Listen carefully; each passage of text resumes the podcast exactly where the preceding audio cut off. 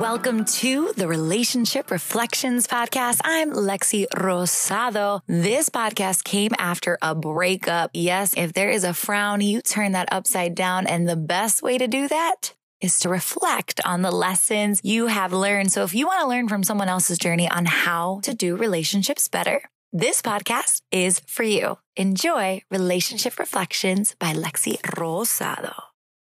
Relationship reflection of the day. This one is a short and interesting one. You ready? Okay. It's hard to hear God's voice when you've already decided what you want Him to say. I repeat, it's hard to hear God's voice when you've already decided what you would like Him to say. I've done this many times, not only in relationships, but in my other aspects of my life. I'm like, God, just please bless this. This is what I want. Yes, God, all I need is faith of a mustard seed and blah, blah, blah, blah, blah. When the truth is, did we slow down enough to ask God if it was right or wrong?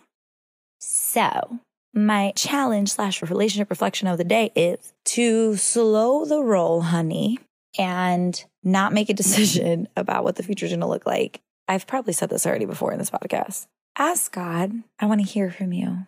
Talk to me. You can also sense it in even in your body. Sometimes, like you'll be with somebody or in your dreams, like in your subconscious, like things will come up.